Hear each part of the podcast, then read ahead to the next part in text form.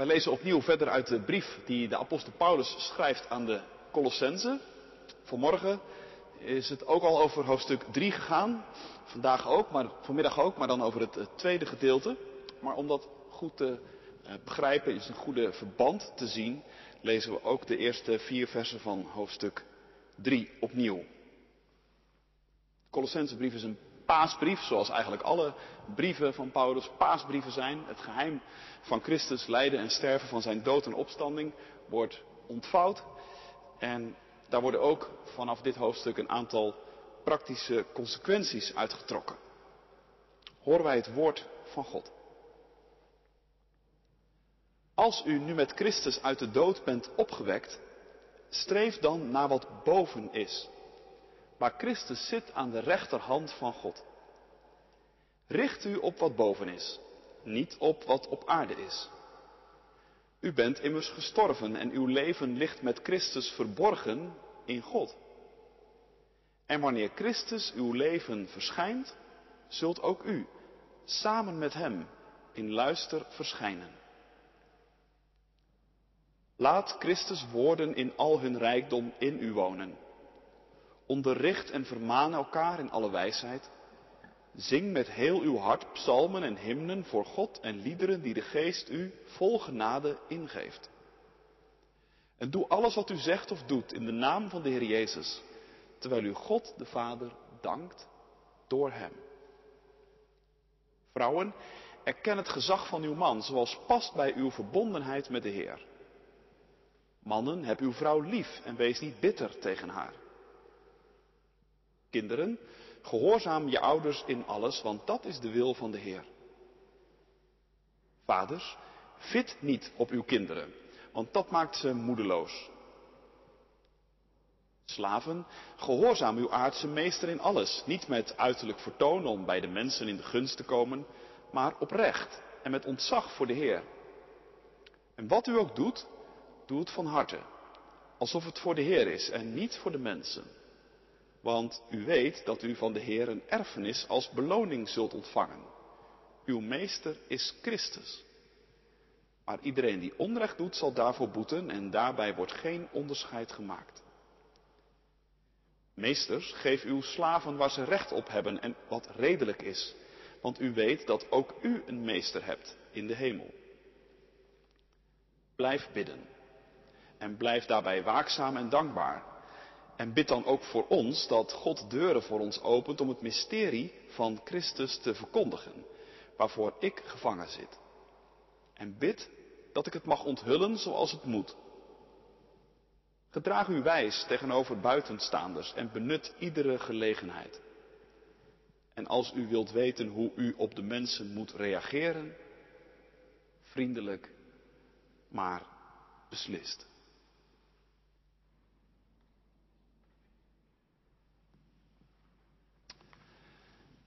Gemeente van Christus, broeders en zusters.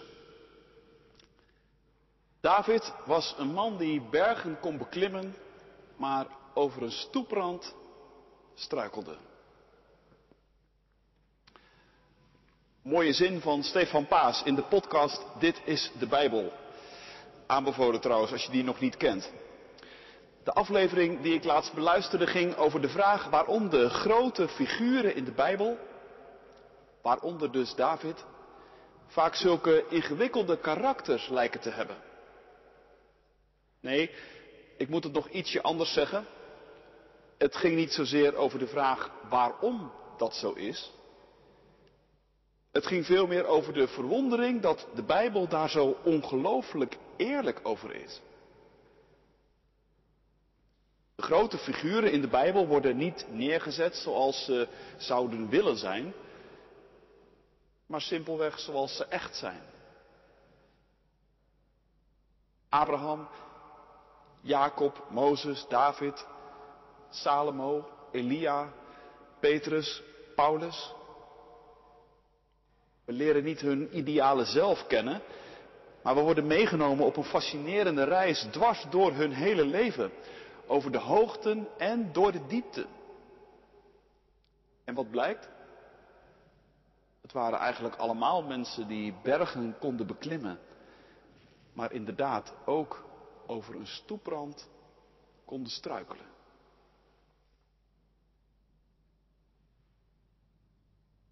Ik moest aan dit fragmentje uit die podcast terugdenken toen ik bezig ging met deze versen uit de Colossensebrief. Want ik denk, dit geldt niet alleen maar voor de Bijbelheiligen, maar dit geldt ook voor ons, Bijbellezers. Het bezig zijn met de Colossensebrief voelt regelmatig als het beklimmen van een hoge berg. Je wordt hoofdstuk voor hoofdstuk meegenomen van de ene naar de andere grote hoogte en van het ene naar het andere geweldige vergezicht. Denk aan het lied uit hoofdstuk 1 over Christus, de eerstgeborene van de schepping, die ook de eerstgeborene uit de doden is. Denk aan hoofdstuk 2 over het met Christus gestorven en begraven zijn in de doop. Denk aan hoofdstuk 3 waar het vanmorgen uitgebreid over ging. Over het geheim van ons leven. Dat wij in wording zijn. Dat wij mensen zijn die met Christus in God verborgen zijn. Wie we werkelijk zijn in Hem weten we nu nog niet. Maar straks, als Jezus terugkomt, dan wordt ons dat geopenbaard. Dat zijn stuk voor stuk enorme realiteiten. En het is geweldig om je daarin te laten meenemen. In die geheimen, in die vergezichten. Het kan gewoon niet op in deze brief. We beklommen de afgelopen week de ene na de andere berg. Met passie. Maar de stoeprand, waar je zomaar over zou kunnen struikelen, die ligt vanmiddag vlak voor ons. Vrouwen Wees je eigen mannen onderdanig zoals het behoort in de Heer. Colossense 3, vers 18. Zomaar één klein zinnetje. Maar wat een explosief materiaal voor westerlingen in de 21ste eeuw. Je zult niet de eerste zijn die vanwege deze stoeprand de hele brief aan de kant schuift. Of zelfs helemaal klaar is met Paulus. Want zie je wel, dit is natuurlijk toch waar de man op uit is, ten diepste. Ten diepste is het eigenlijk gewoon een heel conservatief iemand. En, en die verleiding om die ideeën in zijn brieven telkens weer te ventileren. En nog erger eigenlijk, met een soort godsdienstige saus te overgieten. Die kon hij blijkbaar ook nu weer niet weerstaan.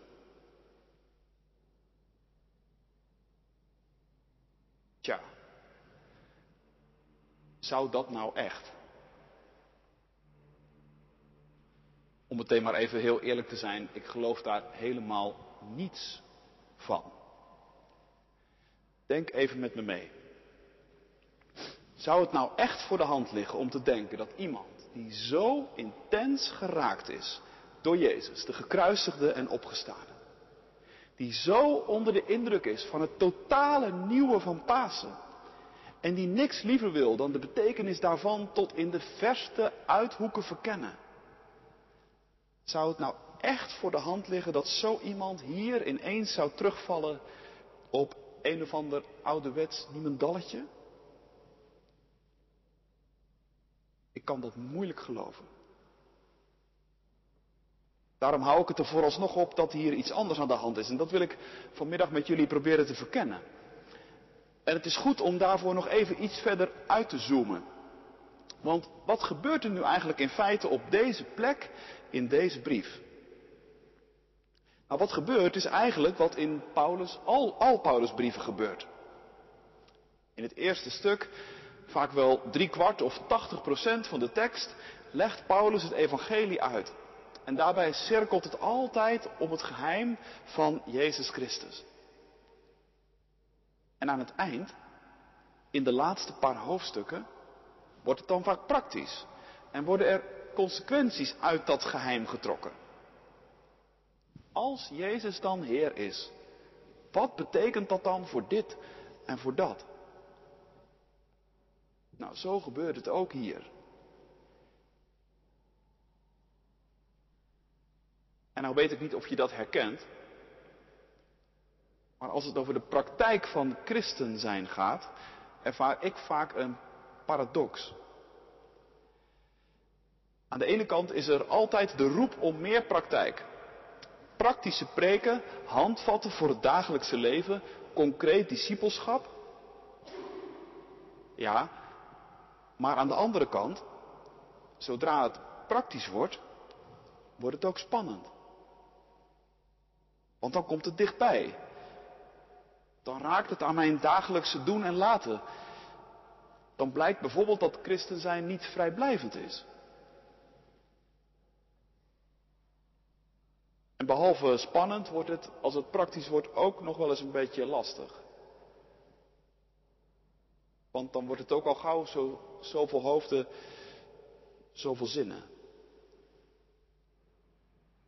Zomaar een voorbeeld over de interpretatie van de coronamaatregelen en de omgang daarmee.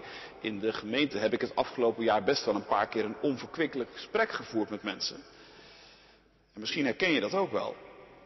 Dat je met mensen met wie je normaal gesproken geen enkele moeite hebt om een geweldige berg te beklimmen, dan ineens voor een stoeprand staat waar je over struikelt. En wat doe je dan? Nou ja, het meest voor de hand liggend natuurlijk is, dan vermijd je gewoon zulke stoepranden. Je hebt het er gewoon niet over. Dat had Paulus ook kunnen doen. Hij had ook gewoon ergens halverwege hoofdstuk 3 deze brief kunnen afbreken. En de Romeinenbrief ook ergens na hoofdstuk 12 gewoon kunnen afbreken.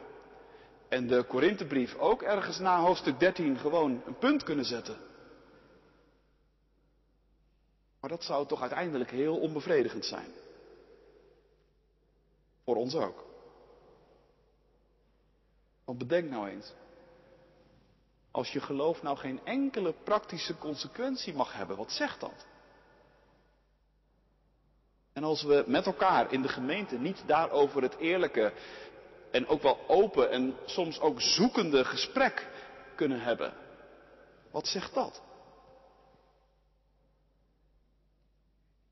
Dan begrijp je ineens weer heel goed waarom het maar goed is dat er ook een brief zoals die van Jacobus in de Bijbel staat. Geloof zonder de werken is dood. Mooie praatjes zijn dat. Keurige preken in een prachtig kerkgebouw, maar niemand die er een buil aan valt. Prachtige liederen, muziek van geweldige kwaliteit, maar voor God uiteindelijk een fars. Dat kan toch ook niet de bedoeling zijn? Nou, dat lijkt me de reden waarom Paulus vroeg of laat in zijn brieven altijd die omslag maakt. En in deze brief gebeurt dat letterlijk heel dicht bij huis. In dit fragment gaat het over de omgang tussen mannen en vrouwen, tussen ouders en kinderen en tussen bazen en hun personeel. Dat zijn meteen zo ongeveer de meest intieme relaties die je als mens kunt hebben. En tegelijk ook de relaties waar je het grootste gedeelte van je tijd middenin staat.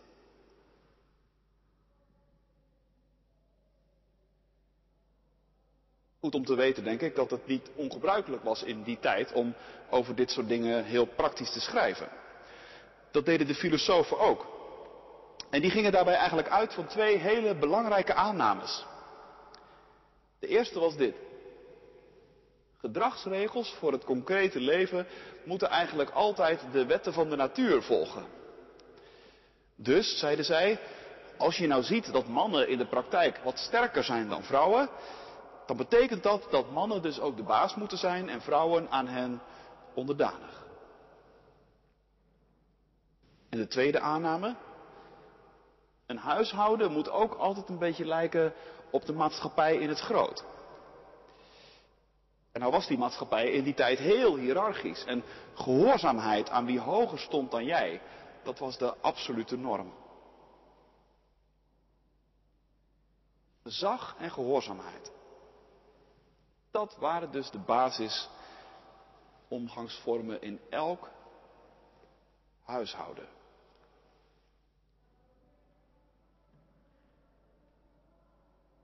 Misschien dat je al luisterend toch een beetje afstand voelt groeien tussen de wereld van Paulus en onze eigen wereld. En denk je, dit is gelukkig heel lang en geleden en heel ver weg. Nou, eerlijk gezegd vraag ik mij dat af. Ik denk eigenlijk dat dit soort aannames, die de Griekse filosofen erop nahielden, in zekere zin nog steeds een grote rol spelen. Gedragsregels volgen ook in onze tijd grotendeels de patronen van de natuur. Het enige verschil is dat we wat natuurlijk is en wat natuur is telkens een beetje anders omschrijven. Wij lezen uit de natuur niet meer zo'n hiërarchisch gezagspatroon af. Nee, wij denken dat we uit de natuur kunnen aflezen dat de biologie ons leert dat trouw zijn aan één partner eigenlijk helemaal niet zo vanzelfsprekend is. Met als gevolg dat we denken dat we dat van elkaar ook eigenlijk amper meer kunnen vragen. En levenslange trouw aan één geliefde steeds minder vanzelfsprekend wordt. Andere uitkomst, maar dezelfde denklijn. Ja, en nou is natuurlijk de vraag, doet Paulus dat nu ook zo? Volgt hij ook de patronen van wat min of meer als normaal werd beschouwd? Nou, dat wordt hem vaak wel verweten. Maar ik denk dat het echt genuanceerder ligt. Inderdaad klopt het dat Paulus nergens de revolutie preekt. En daarom zou je zomaar kunnen denken dat de christelijke levenspraktijk die hij aanprijst, dat die minder radicaal is dan, laten we zeggen, de bergreden. Maar toch is voor Paulus nooit de natuur de norm. Ook niet in dit stukje. Ik weet niet of het je opviel, maar in deze verse valt maar liefst zeven keer de naam van God.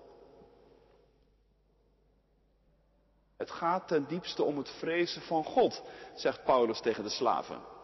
En tegen de kinderen zegt hij, je ouders gehoorzamen, dat doe je niet zomaar, dat doe je omwille van de Heer. En tegen de bazen zegt hij, je bent niet alleen maar Heer, maar je hebt er ook een. En dan is er nog die wat merkwaardige uitdrukking dat je bepaalde dingen moet doen in de Heer.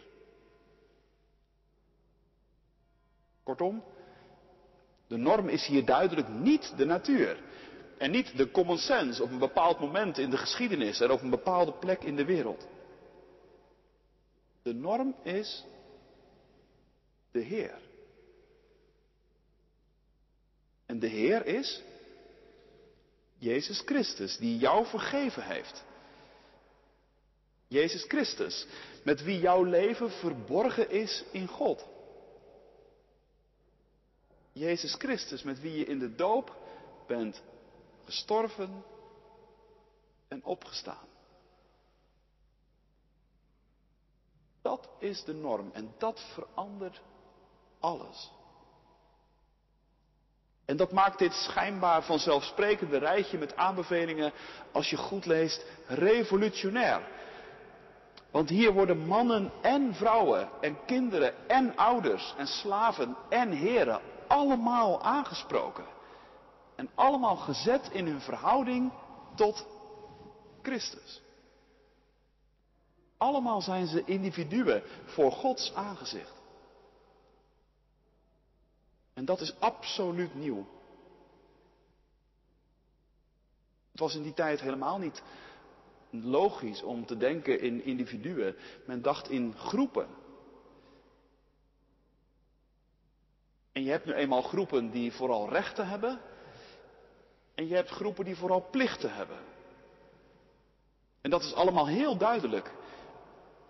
De rechten zijn natuurlijk voor de mannen en voor de ouders en voor de bazen. En de plichten zijn natuurlijk voor de vrouwen en voor de kinderen en voor het personeel. Dat was de common sense. Maar Paulus zegt nee, helemaal niet. Allemaal hebben jullie rechten. Allemaal hebben jullie plichten. Allemaal, omdat jullie er allemaal in Christus toe doen.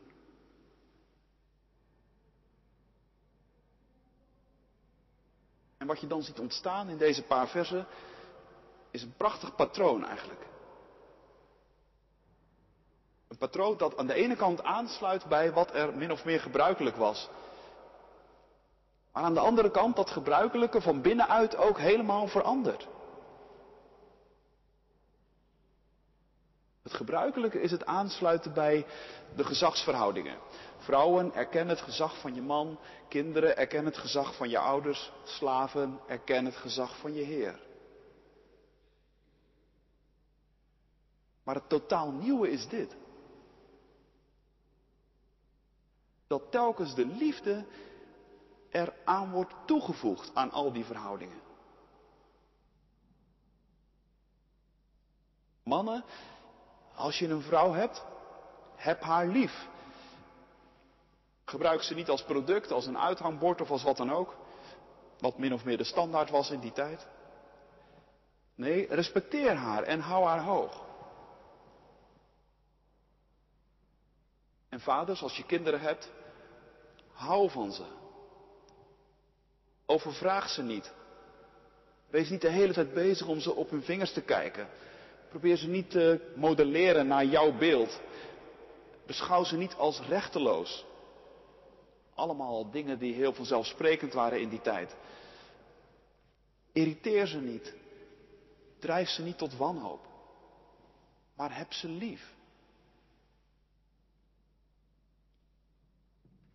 En leidinggevende, als je personeel hebt, behandel ze dan rechtvaardig en behandel ze als jouw gelijke. En behandel ze niet als een levend stuk gereedschap. Zo schrijft niemand minder dan Aristoteles over de slaven. Voor Aristoteles, bene, een van de pijlers van onze cultuur, zeggen wij. Aristoteles zegt, een slaaf is een levend stuk gereedschap. Nee, zegt Paulus. Een slaaf is net als jij, mens voor Gods aangezicht, volwaardig. Behandel hem dan ook zo.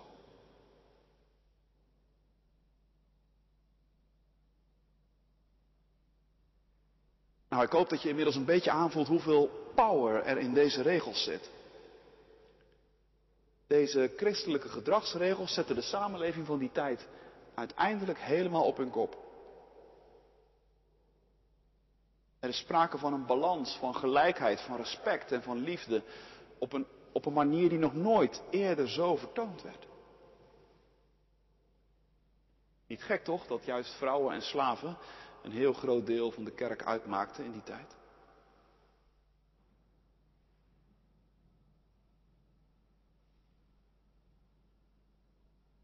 Ja, maar zeg je, wat ik nog steeds wel een beetje ingewikkeld vind, er is toch nog steeds een groep die ondergeschikt wordt gemaakt aan een andere groep. Had dat nou niet gewoon toch nog wat radicaler gekund? Staat het evangelie niet voor radicale gelijkheid? Radicale inclusiviteit?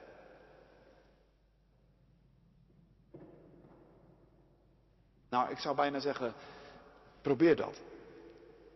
Probeer dat gewoon in jouw omgeving. Probeer dat met de mensen met wie God jou laat samenleven. Als je één ding maar heel scherp in de gaten houdt. En dat is dat niet de natuur. En niet de common sense. Maar Jezus Christus, de gekruisigde en de opgestane.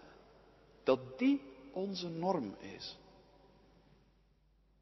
En dat wij al onze relaties in de Heer hebben, zoals Paulus het zegt. Dat betekent dat in ons liefhebben en in ons dienen, zijn leven en zijn liefhebben en zijn dienen richtinggevend is.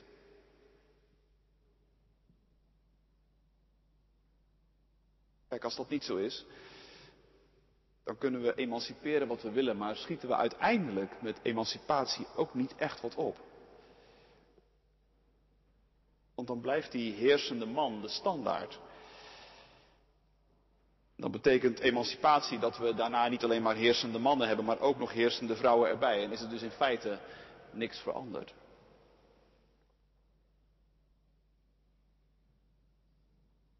Nee, neem dan Paulus.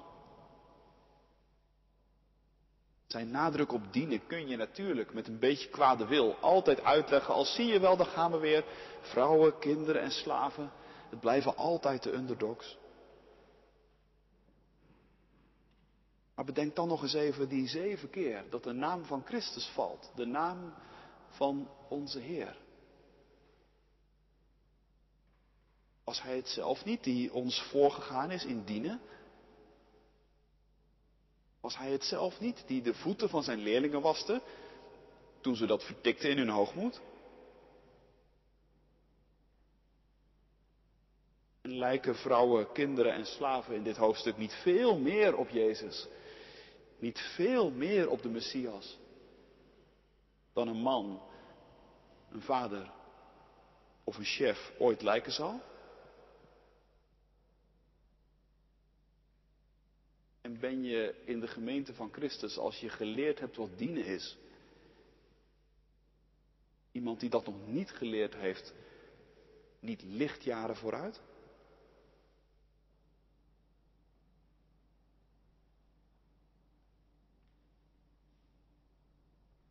Paulus maakt zich in dit stuk geen illusies, inderdaad. Hij gaat nergens de bestaande verhoudingen te lijf met een sloopkogel. Waarom niet? Dat zou uiteindelijk geen enkele verandering teweeg brengen. Paulus weet heel goed dat de onderdrukkers van vandaag, of de slaven van vandaag, heel makkelijk de onderdrukkers van morgen kunnen zijn. En daarom draait hij het om. En zet hij het in dit hoofdstuk allemaal in het licht van Hem, die de minste geworden is. Hij zet alles in het licht van Hem die lief had en diende tegelijk. In het licht van Jezus die niet gekomen was om gediend te worden, zijn eigen woorden, maar om te dienen.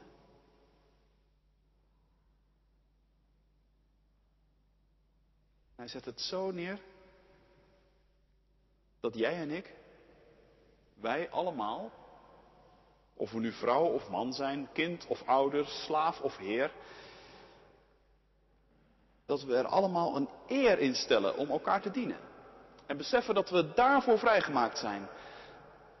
En dat we onder het gezag van Hem staan, Jezus, die zelf wilde buigen tot in de diepte.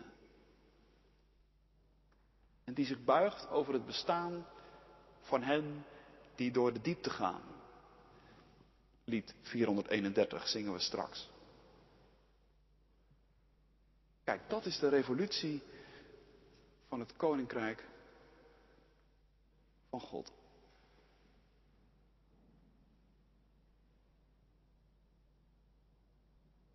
Tot slot. David was een man die bergen kon beklimmen, maar over een stoeprand struikelde. Mooi zinnetje om te onthouden, vond ik dat. Niet alleen David is zo'n man. Ook jij en ik zijn zulke mensen. Maar in plaats van over het stoeprandje te struikelen, probeerden we elkaar vanmiddag over het randje te helpen. Want ook deze teksten zijn in feite geen stoepranden, maar bergen. Net zo adembenemend als die grote teksten over het opgewekt zijn met Christus. Eigenlijk kinderachtig als we hier met elkaar over zouden struikelen. En hoe adembenemend is het? Als je als vrouw, als man, als kind, als vader, als moeder, als werknemer, of als leidinggevende kunt zeggen, ik ben met Christus opgewekt. Ik zoek de dingen die boven zijn. Ik ben zelf gestorven. Het gaat helemaal niet meer om mij. Ik leef met Christus in God. Mijn leven is met Hem verborgen en zo wil ik met jou omgaan. Op zo'n manier dat Pasen er helemaal doorheen tintelt. Zo wil ik met jou omgaan. Op zo'n manier dat gehoorzaamheid en liefde samen opgaan. Want zonder kan het niet. Zo wil ik met jou omgaan. Waarom? Omdat we allemaal dezelfde Heer hebben. Jezus Christus, de gekruisigde en opgestane. Lof zij Hem tot in eeuwigheid. Amen.